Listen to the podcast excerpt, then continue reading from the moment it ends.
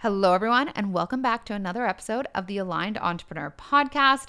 I'm so excited to be coming at you guys with another interview, and I know that I say that pretty much every single week, but there are a couple of reasons why I'm particularly excited about today's episode, just in regards to the value that I hope you guys are going to be able to take from it, the value that I know I took from having a conversation with this week's guest. Her name is Krista Ripma. She is the co-founder and president of a marketing agency called Authentic Audience, and she speaks about business and entrepreneurship in honestly just such a beautiful way, both from the place of growing her own business and the things that she's learned in doing that, but also through helping countless other people, a lot of big brands, to build their brands, their businesses, grow their reach and audience as well. Uh, what I particularly loved about this episode was obviously everything we talked about in regards to what I call aligned marketing. And what I mean by that, when I've shared about it here before, is marketing that feels good in your business, marketing that is authentic, marketing that people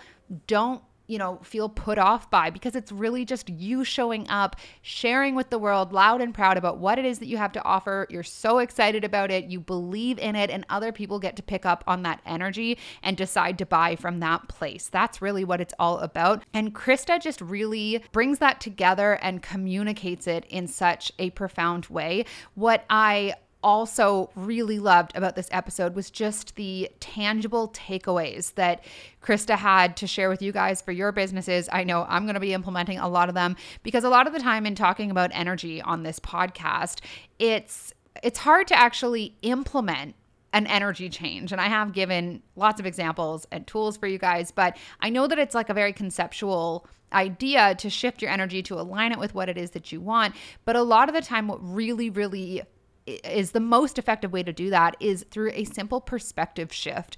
And Krista has so many million dollar perspective shifts in this podcast episode that she has, you know, given to clients, that she's implemented herself, that I just think are going to help so many people move through or move past the resistance that's holding them back.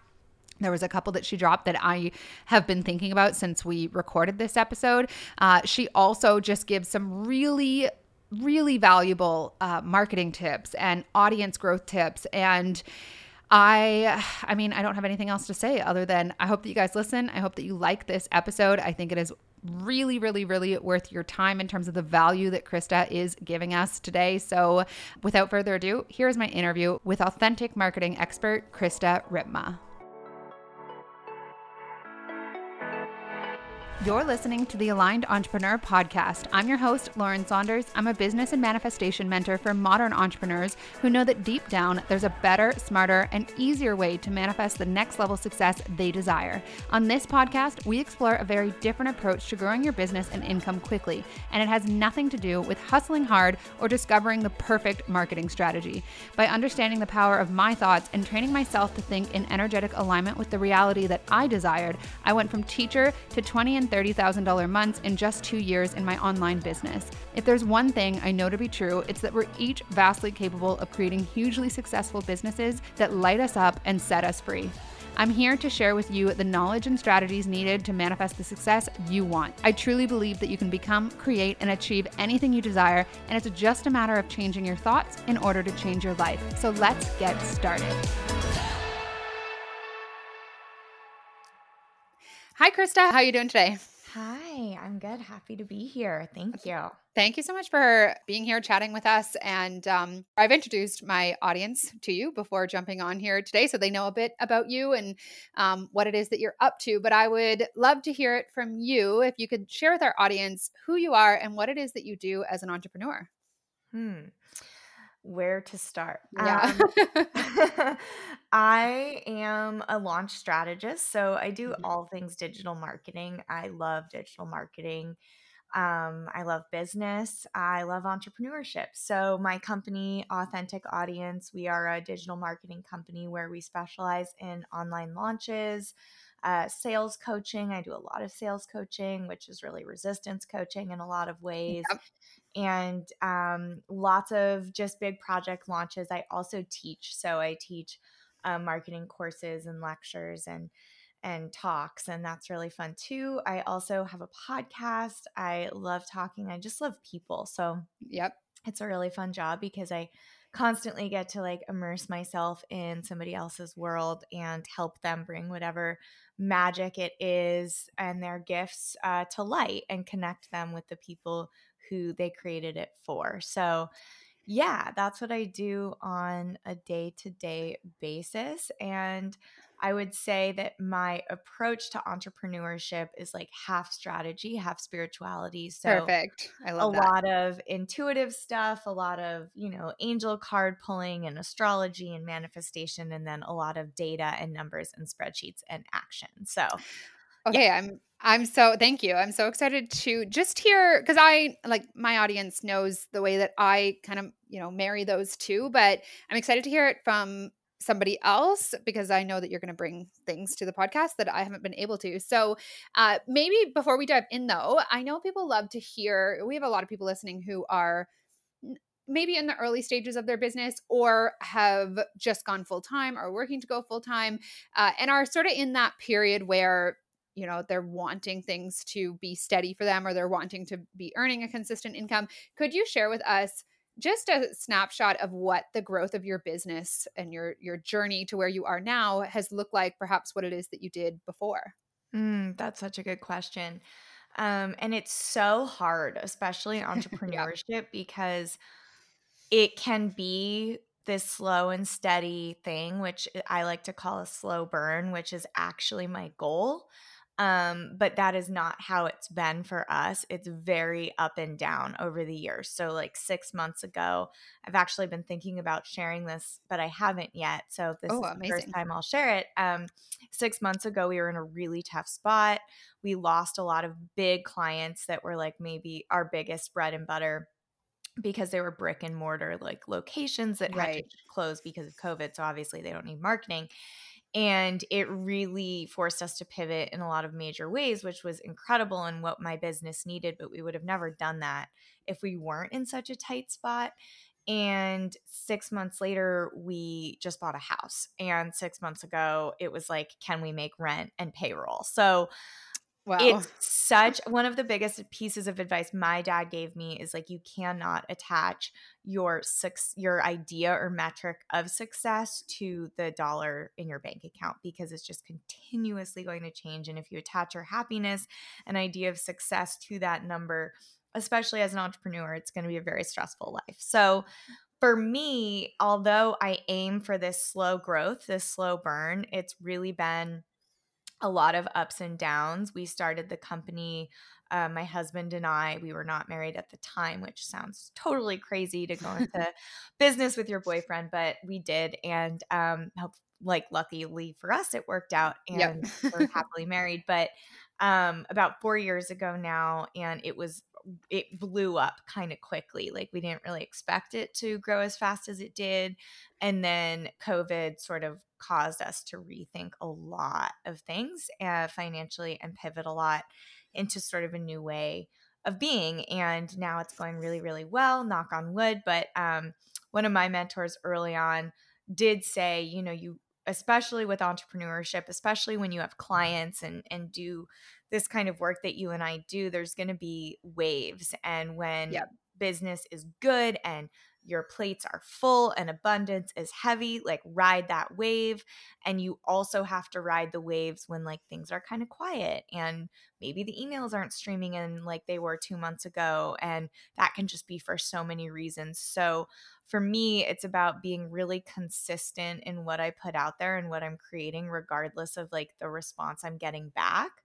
Um, whether that's like more Instagram followers or more podcast listeners or more money in my account, whatever your metric of success is, obviously it's really important to do everything we can to hit those goals. Um, but at the end of the day, I think being an entrepreneur, you don't go into entrepreneurship because you want to be rich quick.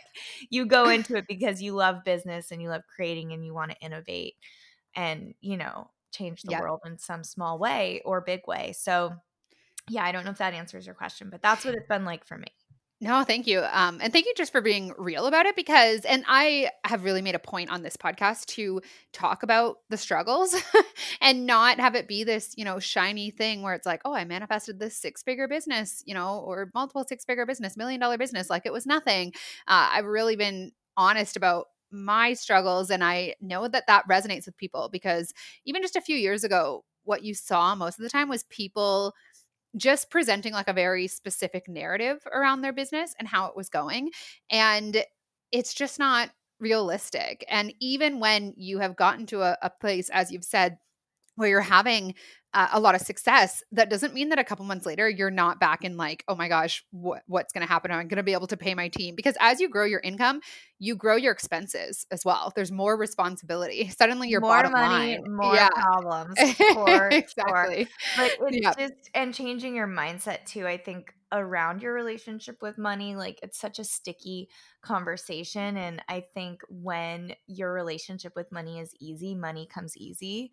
And when your relationship with money is hard, it's hard. And oftentimes when you're in that sticky spot, your relationship with money is really hard. So keeping that, this is where the spirituality and the, you know, the bigger picture comes in, like holding that intention of like, we are held, we are taken care of, we deserve yes. abundance, like all of that when you're in the sticky parts, because obviously when money is just like coming through and everybody's happy and everything's light, it's like, oh, this is great. Abundance is everywhere. Manifestation is real.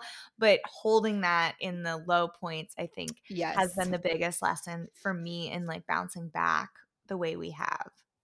Amazing. Well, and I, I love that you shared that story of like the six month turnaround, because it really, it can happen so quickly where you're like at an all time low and wondering how you're going to pay your bills. And then not long later, you know, have a completely different reality. It it can be that way. And I, I'd love to hear actually, um, because you said you were sort of forced to go in a different direction. What did that shift look like? Because I've said on this podcast before, rejection is redirection. Not that you were necessarily rejected, mm-hmm. but but with um, clients leaving, it was almost as if you like that manifested so that you could get your business perhaps to where you really wanted it to be, or the way that you wanted it to be in terms of workload. I mean, I'm not sure what shifted. So maybe you could share that with us. Yeah, yeah, absolutely. Um, so we sort of shifted from being like a full-on agency to moving into like strategy consulting and launching, right. believe it or not, my own courses. Um, oftentimes when you're doing agency work, you're spending all of your time on client projects and you're not spending any time on your own business. And oftentimes that's because of resistance. It's easier to work on somebody else's thing. It's easier to look at another business from the outside and instead of focusing on your own mm-hmm. and what you should be doing and how you should be growing. So what I, for a long time, was like ignoring my business was asking me to take the leap into teaching, lecturing, launching my own courses, launching my own things that I've been, you know, doing in my sleep for clients for so long.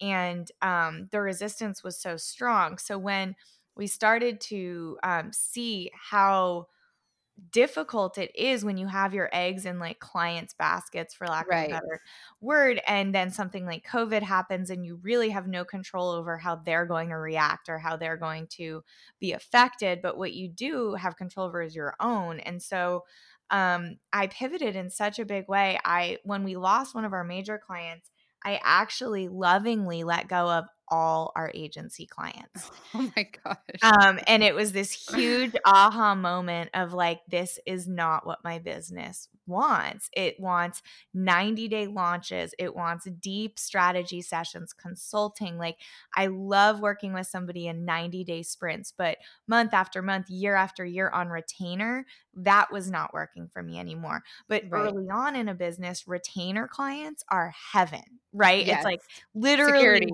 Heaven sent. It's yeah. security. It's financial freedom. It's all these things that we want early on. But I often say what got us here isn't going to get us where we're going. So those retainer clients is what got my business off the ground. And I will forever be so grateful for those people who entrusted us and paid us month after month to do their marketing and do their launches and do their work.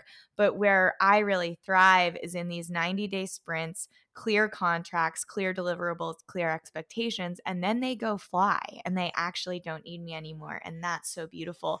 And then they can come back to me for their next launch, but we only are like collaborating or working together during that launch period, which is so much cleaner. Gotcha. So I'm still doing client projects, but what shifted was the agency retainer model. Um, it shifted into new pillars of revenue, which for me are three pillars.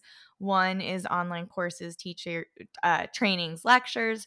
One is like custom strategy sessions and consult consulting that I do. And then the third pillar is still client launch projects, but in a like specific amount of time. So gotcha. Yeah.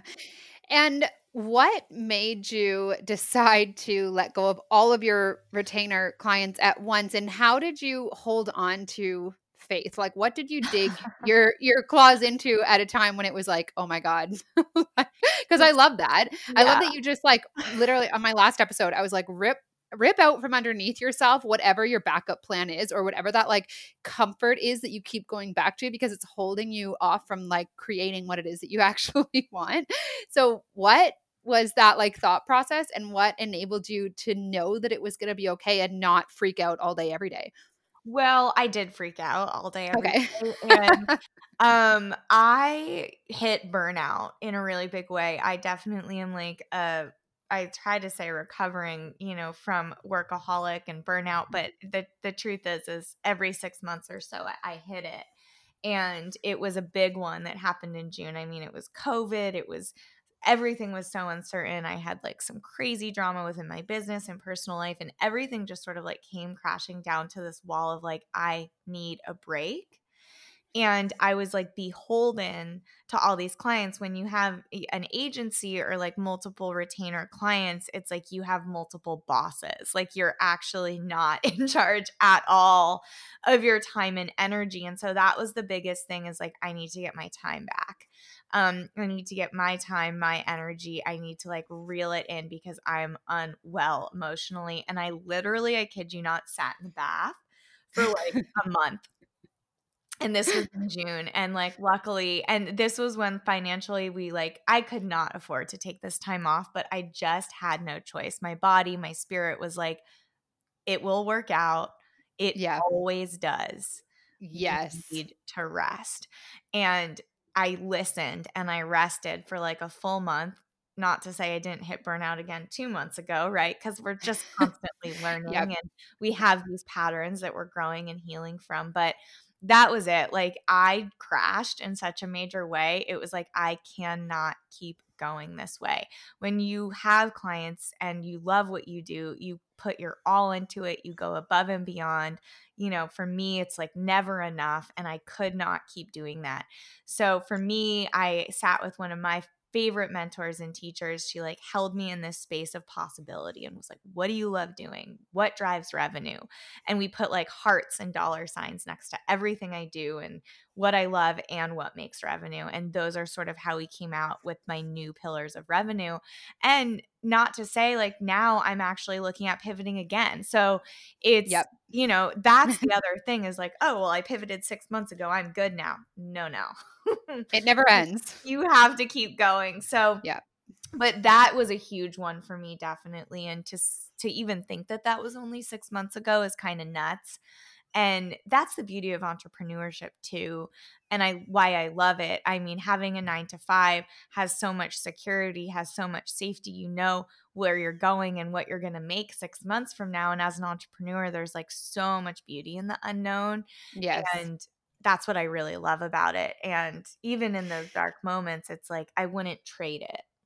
I totally know it. It's like it's – almost addicting, like just the unknown and the ups and downs, and then like the emotional highs you get, especially as something's manifesting, or especially like right out of a low point. It's just, it's so good. It's so good. I mean, it's like the most spiritual journey I've ever been on is is business and, and entrepreneurship, and how we navigate really, really difficult things when we're sort of just like figuring it out as we go. I think a lot of entrepreneurs are, you know, like just really just committed to growth. And that's all you really need to be an entrepreneur, I think. Um, you don't need to have all the answers. Right. So you and your husband run a, a business or a company called Authentic Audience. Mm-hmm. Could you tell us what that is and what it's all about? Yeah, so our company, um, we like to work with epic people doing epic work in the world. So it's usually service-based kind of stuff. Um, so like coaches, uh, healers, artists, musicians, um, I mean, really anybody. We do startups, small businesses. I love small businesses and um, everything around digital marketing. So Facebook campaigns, I like creating strategies. So we'll do like custom strategies for people, uh, email list growth, um, all kinds of stuff. So basically anything outward facing that's between you and your audience, we strategize on and oftentimes execute those campaigns. So everything from writing email copy or, you know, helping you with your email marketing to Facebook advertising to actually the course itself. Sometimes um, people need help with pricing and crafting the offer. So it's really fun because we can really offer you wherever you are in your business, whether it's just like a spark of idea that you're ready to bring into the world, or you've been doing this for ten years and you're ready to um, grow in a new way, rebrand, relaunch, all of those things. So anything outward facing, any relationship between you and your audience, that's where we get to play. And it's really fun. I do the creative. Um, I'm mostly client facing, and my husband does all of the numbers and spreadsheets and accounting and everything that makes us actually run and function as a business. So it's a great partnership. Amazing. And, um, What, when you say authentic, like what does that mean for you and for your clients?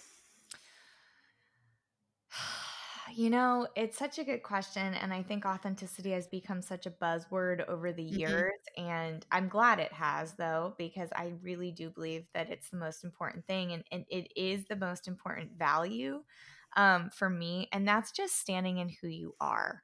Um, regardless of how you're perceived by others. I just think that when somebody shows up so fully in their truth, in their vulnerabilities, in their flaws, in their mistakes, in their love, in their messiness, it's so much fun to play in that area. So when somebody comes to me and they're just so authentic and, and, um, really honest, I mean, honest, truthful, um, vulnerable, transparent, you know, I think there is a fine line between transparency and authenticity, but it's just this unwavering truth. And yes. uh, it's so important to me, that truth and getting to the root of it. And I mean, believe it or not, the truth sells better than anything yeah. else. Like, that's what people crave. So for me, when somebody comes to me and they're honest about where they're struggling, they're sharing honestly on social media, and you're getting a real actual glimpse into who they are, why they do what they do, and their services are intentional and awesome. Um, that's what authenticity means to me. And it's a huge value. And, and, you know, I'm righteous in that. Oftentimes I've lost friends and clients because the lack of authenticity, I just like can't go there. Yeah. Um, so yeah, that's what it means to me. And the idea came to me. We had this idea for a business rooted in authenticity after, you know, getting burned one too many times in business. And I was like, I'm done. I'm doing business a new way. And it's all about truth and authenticity. And this is totally possible. And I think my husband thought I was a little nuts at the time. And turns out authenticity wins. And um, Authentic Audience just seemed like a good, a good name. And I'm so proud of our company. We have a great team now. And it's just been such a beautiful experience letting the company drive the drive this ship and and evolve how she wants to. So it's it's cool. I'm just here for the ride. I love that. I love that you see your business as being, you know, something outside of you, like mm. something that's like bigger than you, and you're just sort of feeding it. Because I think we get so it's like we are our businesses, and then we make everything in our business mean something personal about us. Whereas that separation, I think, is key. Yes, that was one of the honestly biggest like pivotal moments in my journey with my business is recognizing that I am not my business. I am here to be in service to my business, and oftentimes we're the thing standing in our way. And when we talk to our business, I, you know, and I, I learned this actually from Yana Robinson. I did a women's coaching group with her, and she has you do this meditation where you like call your business in. And that to me like changed everything. My business was literally sitting across from me, having coffee with me, telling me what she needed. And I was like, oh, like this has actually very little to do with me. This is has its own mission, its own purpose, its own energy, and I'm here to just be in service to that. And two really great things happened when I made that shift, and this is why I have my clients do this and I sort of scream it from the rooftops, because one, when you remove yourself that way, your ego gets taken out in a really big way, and our egos are like, you know, our yes. downfall and also, you know, what make us human at the same time. But when you can remove your ego and just be like, oh, this isn't about me. Like my business needs me to do this, or my business wants me to write the email, or my business doesn't care how I look. Like it's more important that we get on and share and whatever, say the thing. Ver- that's the first thing. Anything that we can do to help ourselves remove the ego is huge. And the second thing is when we change our intention to service, that's where the magic really happens. And I learned this when I did my yoga teacher training, and I came back just like fully ready to serve. And all these doors just kept opening up because my intention was just so pure to be in service. Mm-hmm. And when I switched that intention into my business, that same thing started happening. And it, you can't just say, oh, I'm in service to my business. You really have to believe it.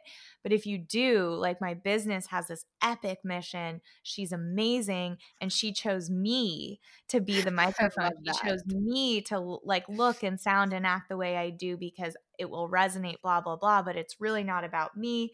I'm just here to be in service. It just changed the whole game. So it's like my little hack. But the truth is you have to believe it. Oh, that's so good. If you can get to that place, it's um magical.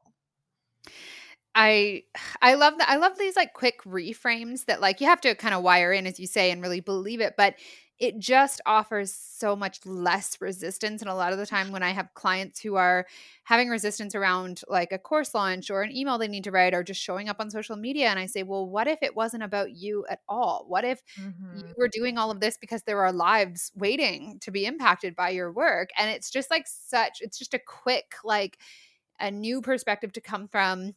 I'm going to take on that one that you just said though, where it's like – my business chose me. That's so good. I love, thank you for sharing that with us. yeah. Yeah, absolutely. I mean, I want to, that's the one I want to scream from the rooftops, because it's really, you know, as entrepreneurs, we're reading every book and doing every meditation and like doing everything we can to grow and be better. And it was like that simple little reframe of like, oh, I'm not my business. I'm here to serve her. Got it. You know, and then living yes. that out is just, it's been totally a game changer for me. Well, and then it's like, You're, there's so much less attachment as well, because if something quote unquote fails, I don't really believe there's failures in business, um, but if something does not go the way that you desire it to, you don't have to make that mean anything about you if you're seeing the business as being separate from you. But that's not what we typically do. We launch something and we say, if this does well, it means I'm I'm a success and I'm worthy and I'm, you know, know what I'm talking about and people like me. And if it doesn't, then it means all these terrible things. And I really don't want that to happen. So I'm going to like push up against it and pray that it doesn't and all the things. Right. And I think that's really the hardest thing is like, and it's what I'm constantly trying to do is, is detach a little more, because to mm-hmm. me, is so personal. And when when people say, oh, it's business, it's not personal, I'm like, well, I don't want to be in business with you then, because it is so personal and we work so hard. But detaching from the outcome, I think that's the important thing that you just hit on. Like we can take it personally and we can um have personal relationships and, you know, put our whole hearts and into it, but it's what get comes out of it that we need to detach from. And it's that old saying, you know, we're, we're only entitled to the fruits, not, or the, the labor, not the fruits. And so getting, so really feeling that gratitude for, wow, I like, am so grateful that I get to do this work without actually being attached to the outcome. And that is the hardest part. Yep. And I'm constantly trying to, you know, say I did as much as I could. I did the best that I could. And now it's like not even in my hands anymore. It's out there and whatever happens, happens. But I mean, to say that and believe that, that's two different. That's two different. Yes. And it is like a, like I'm totally in that, all that like reframe in my mind all the time. It's not like, oh, I just decided to see my business this way. No, like there's still a lot of significance behind my, my results or lack thereof, but it's just like a, in the beginning of my business, it was like so significant if something failed. Now it's like, okay, well, what's next? Like, what did I learn moving on? I know. You know? It's like, well, that didn't work. I launched something over the summer and I like was so excited about it. And like, it was such a swing and a miss. And I'm like, okay, that's not like the, I think honestly the, the delivery was off. I don't know what happened, but the ad was like, I'm supposed to be like this killer, you know, marketer, and I create these like epic ads, and then I like made one for myself and it was like such a flop, and it's just like, well, you know, let's try again. And and that's all that it is. It's just sort of funny, like when things like don't land at all, I just kind of sit back and, you know, where am I not really tuned in here, or like where was I off, and like how can I, you know, refine or tune in, or you know, make it less about me, because obviously that wasn't what people wanted to hear. It was about selling online, and people actually really do want to learn how to sell online, but I just think that the the delivery was off. And, mm-hmm. and yeah, so it's just, it's great learning experiences when, when something fails, when we lose a client, when we lose a project. Um, you know, I, I say all the time, like ninety-nine percent of my clients and past, you know, colleagues and everyone who's who I've worked with absolutely adore me and think I'm incredible. And then there's that one percent that like hate me and there's like nothing I can do. You know, they like think I'm the worst, and it's just kind of like, okay. I mean, and that it, that at first was really, really uh-huh. hard.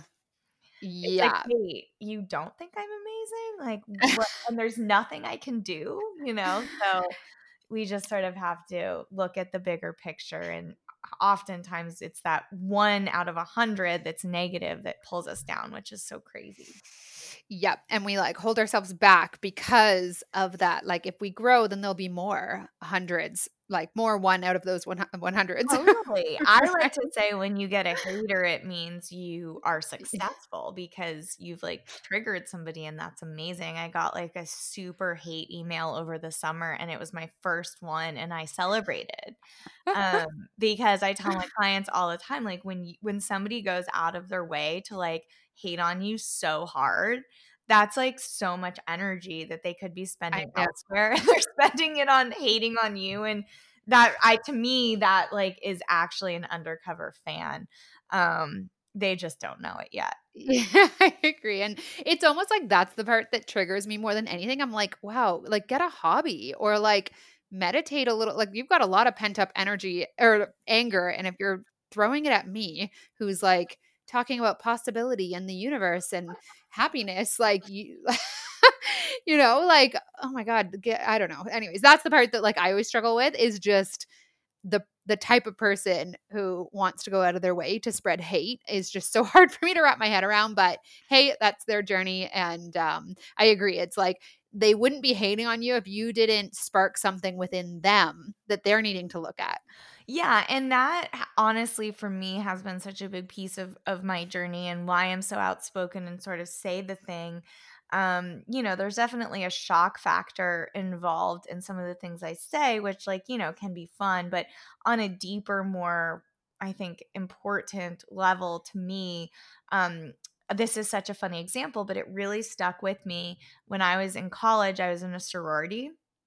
And once I got in, like we could use like to vote people in, you know, the whole thing is like totally ridiculous, but we could only use like certain words, um, like certain positive words, for example, like in it for the right reasons would make a good leader, you know, things like that. Like you couldn't be like, oh, she's pretty okay. Or, oh, you know, she's dumb. Like you had, you could only use like a select few words for the positives and for the negatives. And, and I remember one of the negative words was didn't make an impression. Mm. And when I got into the sorority and I learned that that was one of the words, I was like, that to me would be so much worse oh. than being like, oh, I didn't like her. She did this or she like to make people feel nothing. Like that is the worst thing anybody could say about me. I would rather somebody be like, I don't like her. She's not a good fit. She's not a good, like totally misunderstand me in every way than leave no impression. And that has stuck with me for so long. And so when I do get those comments or messages or I'm triggering someone, I'm like, awesome, I made an impression. And that's ultimately at the end of the day, what I'm looking to do is like help spark meaningful conversation um, amongst other people. So even if someone, you know, is talking negatively, it's like sparking conversation that hopefully is meaningful in some way. So anyway, that, that is was a bit of a tangent, but I just remember thinking I was nineteen. I barely even knew I was alive. I hadn't found yoga or meditation or anything. And I just remember thinking, wow, that is the worst thing anyone could ever say. That's such a good reframe again, or a perspective to come from is like, well, I made an impression on this person. Totally, totally. I totally agree. If I'm not making an impression, oh, that is, it's like, I barely even noticed she was there. That would just crush me. That would be um, horrible. Horrible. Especially as people who, you know, we make our our mission and, and yeah, it is our business, but like you said, it's so much more than it's like what we exist here to do. And we, we make our mission about sharing, you know, the things that we're passionate about. And so to be told you don't make an impression or to, you know, anyways, I know that you get it. Like that yeah. just absolutely would be the worst. So if you're getting hate mail, guys, of any kind, you're making an impression. That's Which a good thing. Awesome. Like keep doing your thing. Um, so you've been doing this for, you know, a while now. I think you said four years ago mm-hmm. you started your business. And have you seen a shift in – because you said what sells is authenticity. And I completely agree. And I, I feel like a big part of that, and I'm not the expert, but I feel like a big part of that is just that people are like starved for realness, you know, especially on like social media and all that kind of stuff. They're starved for like connection. And so have you seen a shift in your time doing this work and working with clients where the more authentic you are, the more real you are, the more, you know, sales you make, as opposed to maybe four or five years ago where it was like, look really good, have beautiful photos, be perfect, and then you'll make sales? Yes, a hundred percent, which is awesome because I didn't necessarily know that going into the business. Like, you know, being so righteous, it's not like I can sway away from authenticity at this point.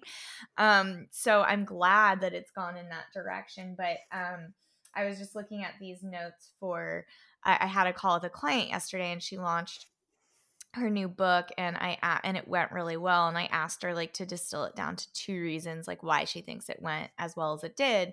And she said, one, the authenticity like was number one. She said, I was so like I shared from the heart. I was vulnerable. I was honest. Like I shared throughout the process of how difficult it was for me. And so by the time the book came out, people felt like a part of the journey and the launch went incredibly well. And she said the second reason was it was really easy for people to buy. And that's something I talk about a lot is like the ease or functionality, like asking for the sale. Oftentimes it's like we're hiding the purchase button and people aren't even able to purchase, which is a whole nother conversation. But I do believe and I have seen that authenticity wins over and over again. And conscious consumerism is real. Like we are waking up to where we're putting our money. And we are wanting to feel as a collective this connection, and we're re- we're recognizing whether it's conscious or subconscious that money is energy, and where we put it matters. And I've seen a massive shift before COVID and especially since COVID. Like I'm mm-hmm. only shopping small businesses right now, like regardless of convenience that Amazon, you know, will deliver yeah. two days. Like I want to go to the source. I want to make sure that the person that I, you know, this person is getting my money, which is my energy and my love. And then that's going to come into my house and that's going to be on my desk or, or whatever. And as much as we can, being really, really aware of who's getting our time and money. And I think that, you know, Facebook or Instagram especially has helped us with this with like the mute feature um, because we can actually really control who we're even seeing, because when we're scrolling, like whatever it is we're clicking on, those people are still getting our energy when we're swiping up on ads, whatever. So like instead of creating a spammy ad, like let's make it artistic, let's make it educational, let's make it informational, let's make it valuable.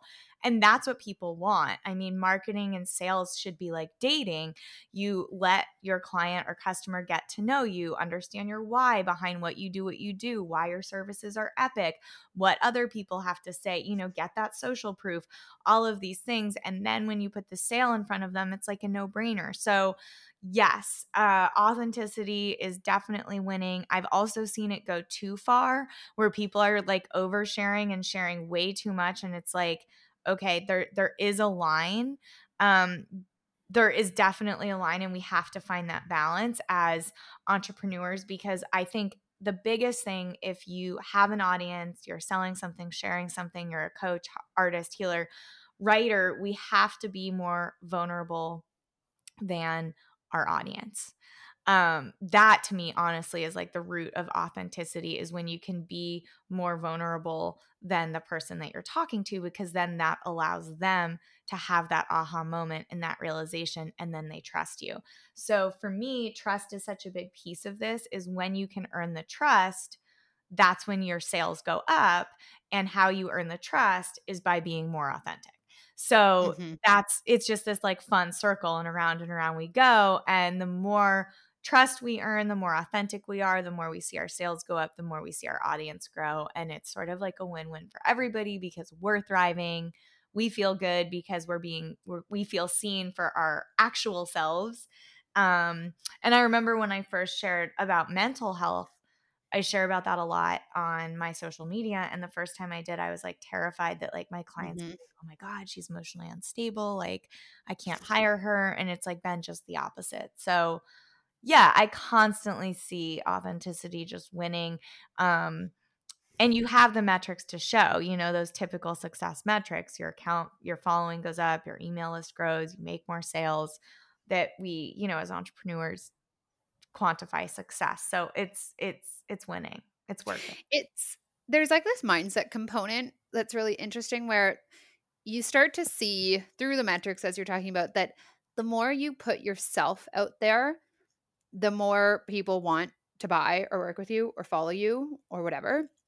And it's funny, because in the beginning of our business, for a lot of us, definitely me, I was like, who do I, who do I need to, like, I, I didn't really realize I was doing it. It was kind of unconscious, but I was definitely painting a certain picture out of so much of this, like, not good enough or imposter syndrome. Oh, yeah. So it's like I was putting this like certain, you know, image of Lauren out there, feeling like I, who I was or my level of success at that point wasn't good enough. And so I needed to paint it a certain way. Like I said, it wasn't intentional. I just, I just thought like, that's what you do. And clients want to see a certain thing in order, a certain, you know, type of person in order to buy. Mm-hmm. But it's like, it's actually been the opposite, where mm-hmm. the more I've just been like, hey, this is what it's been like. Here's the struggles. Here was a whole month where I didn't feel like getting out of bed, and I could barely like press the publish button on this episode for you guys. Like, this is the reality. And that's what people actually really are interested in. And then you get to see that, like, just by being me, I am not only enough, but I get to thrive as well. And I actually would like to ask you, what is that line you talked about around taking it too far? Because I think that that's probably hard for people to navigate, is like, I want to be real. I want to show up vulnerably and authentically, but how do I know if I've taken it too far? Good question. I think that uh, it's such a fine line, and we have to find it. And I can give a couple examples. Um, yeah. So one of them, and the easiest one, and I, I constantly sort of go back to teaching yoga, because I really think of social media the same way. It's like we have all this energy in our room, and like, what are we saying to them, and how are we making them feel? And are we making them feel seen or held, or are we making it all about us? And I think one of the things is, like, oftentimes people like to share when they're grieving or going through a breakup or having a bad experience, or they're having a um, like, even today I made a post about scope creep. Um, when a client tries to, like, you know, overstep what was in the contract, and it's this really common thing that happens, and we want to please our clients, so we like allow scope creep to happen. Mm-hmm. And a couple months ago, I had a major falling out with a client. I was really upset. I was really mad, because I set a boundary, and I was like, this is out of scope for the project, and they weren't willing to like compensate me additionally, and it ended up like blowing up. And I was so upset in that moment. I like had written this this thing, because I write so much in my notes on my phone. It's like ridiculous. And um, that would have not been appropriate to share. So right. even though it was like my honest feelings, this is how I was feeling. It was like rooted in emotions. My ego was like through the roof. Like it was not appropriate at all. Now it's been a few months and I'm like, oh, wow, that project wasn't mine. You know, like my dream clients like fully value and respect the hell out of my time and energy. And when I'm like, oh, that's out of scope. Um, but here's like, an, you know, here's what that extra five hours or, you know, the extra landing page is going to cost. You're like, oh, no problem. Great. You know, and it's like easy. So when you like have those clear expectations, but at the moment my ego was so bruised and I was like pissed off and like, you know, just in a state of not okay. Um, that's when you shouldn't post. And so I think for me, once I've come out of that hole or once I've had that aha moment, there's like a teachable lesson. There's a difference between like sharing an experience, aha moment, realization lesson, or just like dumping our baggage on people. Yeah. And I think that's the line. Like, and I, I took a yoga class once where this teacher was like obviously having a bad day, and I left the class feeling like shit because she literally just came in and dumped her baggage. There was no teachable moment. There was no anything. And I think that like that's the line. It's like, is this your baggage or is this something of value? And now I'm like, people need to hear this. I have something valuable to share, um, you know, and, and I can share from a place of like good intention and not like, oh, I hope they see this. You know what I mean? Like it's just, where is the intention? And I think that yeah. is where you can find the line is what is the intention of this post? Does this generate, like for me, it's grace. My word for twenty twenty is twenty twenty-one is grace. So it's like, is there grace in this? And if there's not, then it's not time to share. I thank you. That was a perfect distinction, especially what you're saying around, well, yeah, one, what is the energy that I'm coming from? Which I think is always a good question to be asking yourself, um, regardless of, you know, sort of your emotional state. If you're writing an email to your list, come from a place of service, right? But um, what I usually say to clients and the way that I approach being more vulnerable is it's almost always, well, it is always after I've had this experience and I've learned something from it. And that's why I'm sharing it, right? Like here's what happened. Here's what I've learned, because that's going to be of service to other people. And it's not full of emotion. It's usually for me, you know, a week, a couple of months after whatever it is um, that's happened. And I'm real about sharing it, but it's not, it's like, I don't want to share it until I know why this has happened or what I was meant to learn from it or how it can benefit other people. So I think that that's a really great distinction for people. Amazing. Definitely. Definitely. And like when you're in the heat of the moment, like for me, if I'm having an anxiety attack, like I'm not going to share like what's yeah. happening in that moment.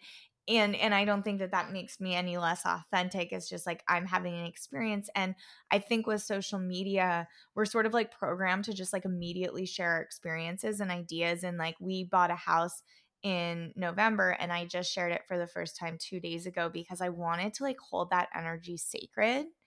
And I didn't want to let it out yet. And I don't think that it was inauthentic that I didn't share that.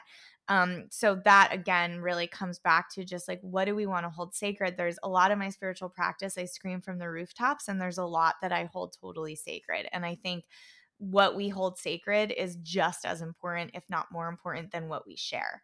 And yeah, so I, I, um, I mean, I'm learning every day. Of course, we all are.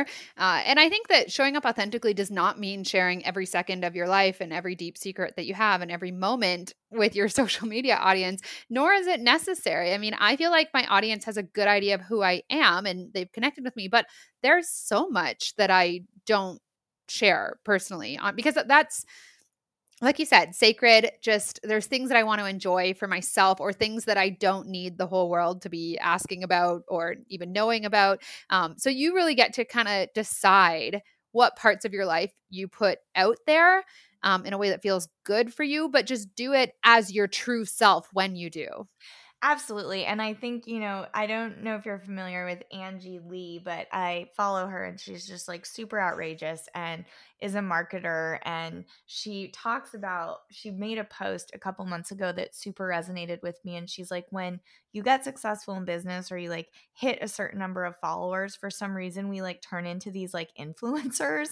And it's like, there are millions of influencers out there that are actually influencers or like people don't actually care about what you had for breakfast unless you're like Justin Bieber, like then we care.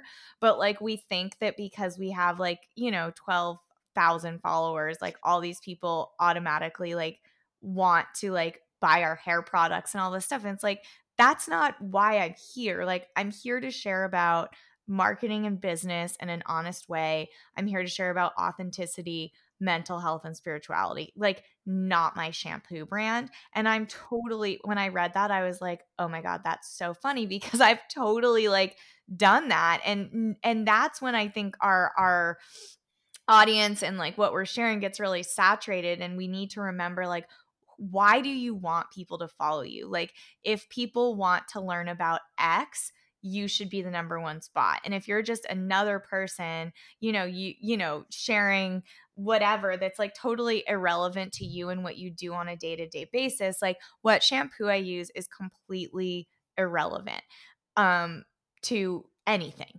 And so when I do share about things, it's like, well, what do I want people to follow me for? What, like my little pocket of the internet, I want it to be about honest and truthful business, like hardships around entrepreneurship, honest growth, spirituality, and mental health, like period, you know?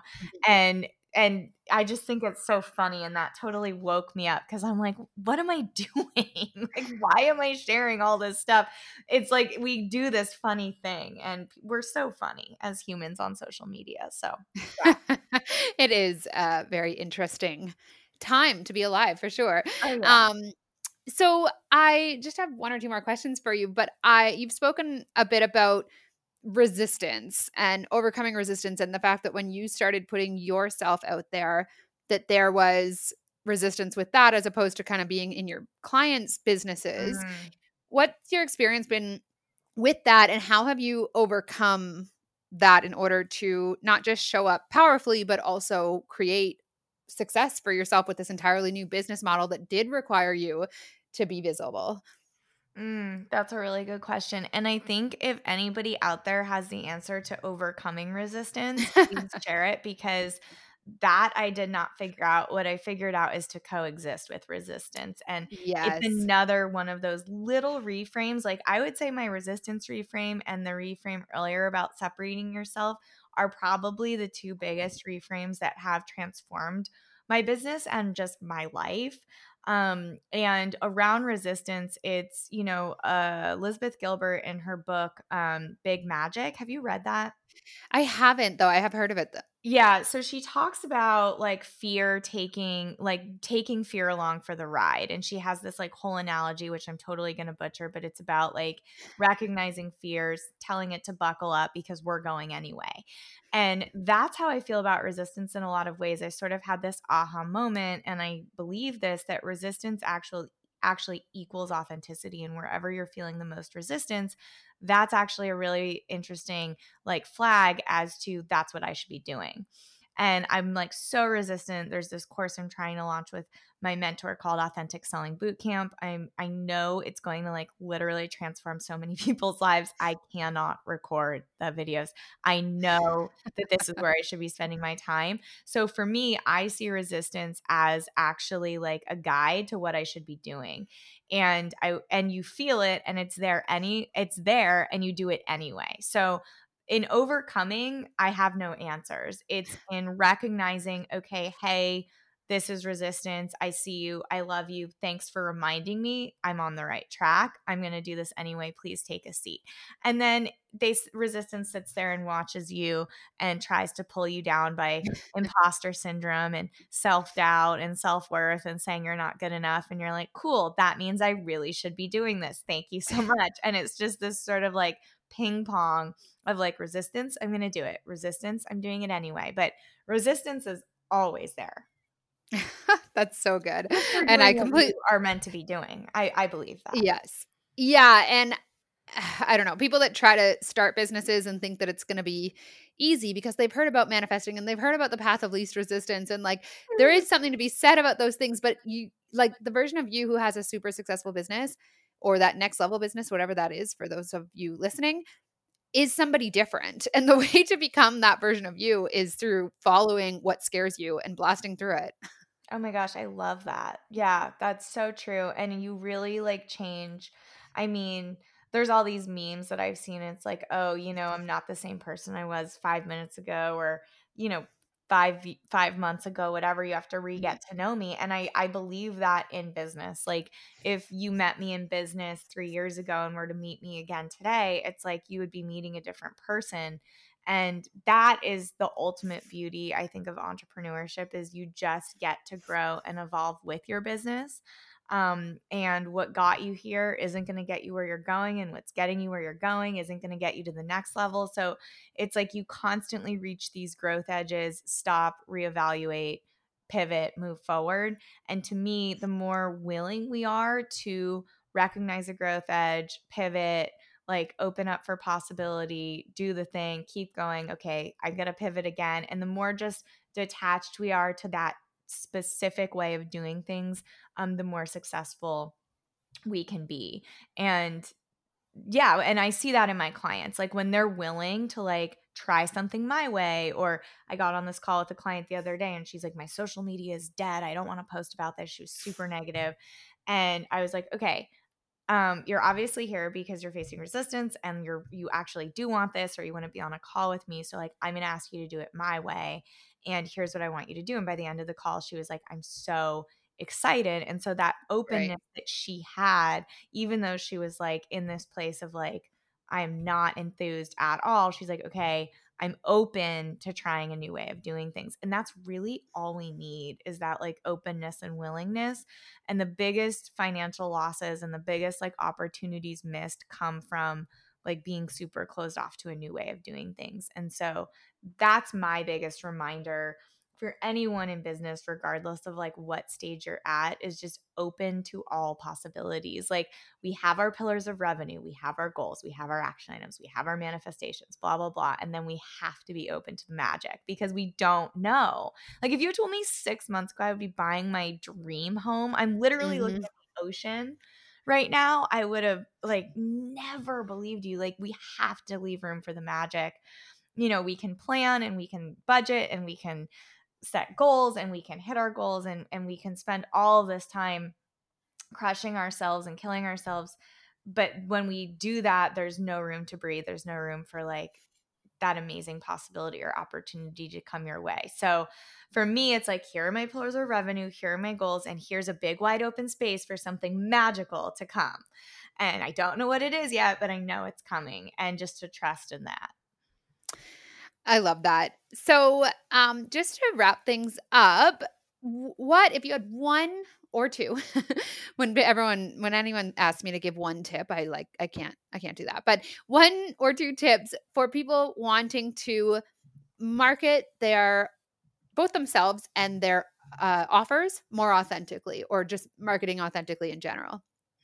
Yes. Um, well, two things. One, I'm going to steal from Simon Sinek and start with why.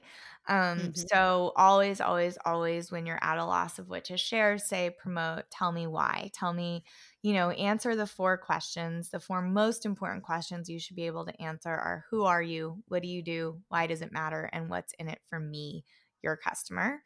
Um, and sharing why you do what you do is a huge way to connect with people, share backstory. You know, storytelling, good storytelling is good marketing. So the more that you can bring your story, um, your energy, your passion into it, when you're excited about something, other people will be excited about it. So it's like, you know, my one of my teachers in college, it was like the most boring subject ever, but I learned so much because he was so passionate about it. So it's all in the delivery. It's all in the way you tell and share the story. And then the second thing is, is you should go home right now, or sit down whenever you have a free moment, and write a letter to your dream client and get really specific and answer those four questions in that letter. Who are you? What do you do? Why does it matter? What's in it for me? And what's your prayer for your dream client or customer? Like your dream client or customer is finding you for the first time. They're sitting across from you in a room, even though that's like ancient now, everything's on social media, but really you have their attention for thirty seconds or a minute. What do you say to them? What's your prayer for them? How do you connect with them? And just clear the, clear the noise and, um, go from there. Like just drop into why you do what you do and who it is that you really want to show up, And the beauty of it is, is if you keep doing that, you stay inspired, you stay consistent, they'll show up. I'm going to do that like today. that is, it I, is like hands down. I do it all the time. And then I'll sometimes post my letter like on, you know, I've written my letters to my dream clients, and then I'll drop like write it as an email. Um, there's so much content you can pull from answering those four questions. So oh, that's so good. Thank you. Um, yeah, tangible, tangible action step, which also aligns you energetically with what it is that you're calling in, and gives you the marketing and the things that they need to hear in order to know that you're the business owner for them. So amazing. Yeah. Um, so where can people connect with and or work with you? Uh, yeah. So my Instagram is just Krista Ripma, and I post and share a lot there. I try and share as much value and teachable, uh, little aha moments, honest moments as much as I can. And then everything else is on my website, authentic audience dot co. Um, my most popular and favorite offering is my custom strategy sessions. And, uh, that is a ninety minute deep dive one-on-one with me. And then afterwards, I build you a custom thirty, sixty, and ninety day strategy, and people just love it. And I love it. And it solves this problem of, you know, most people are like, I just need a roadmap, and I need right. somebody to tell me what to do so I can get out of my own way and do it. So that's really fun. Um, I have a couple courses coming up. I have a course called Marketing Fundamentals that you can take as a self-study, and it's not technically open for enrollment, but if you want it, shoot me an email and I'll give it to you. And perfect. Yeah. Um, and my podcast is the Authentic Audience Podcast, where I try and have real talk around all of the things: business, spirituality, relationship, mental health, et cetera, with people who inspire me and I feel are like rooted in authenticity. So that's the perfect. Thank you. Well, I'm going to l- link all of those things in the description, as well as your email, so that they can shoot you an email if they'd like your course that you mentioned. Yeah. Um, and just thank you so much, Krista. There were so many, I mean, I got so much from this episode and this conversation with you, and so many just really powerful reframes. And I just really appreciate your time and willingness to share today. Thank you so much. I appreciate you. You have the best energy, and I'm excited to see your letter to your dream client, and um, great questions and great interview. Thanks for having me. Awesome. Okay. Bye, guys. Bye. Thank you guys so much for listening to this episode of the Aligned Entrepreneur Podcast. If you enjoyed this episode or you got value from it, it would mean the world to me if you'd share it on your Instagram stories and give the podcast a five-star review, which helps me to get this message out into the ears and the hearts of those who can benefit from it. And I'll see you guys next episode.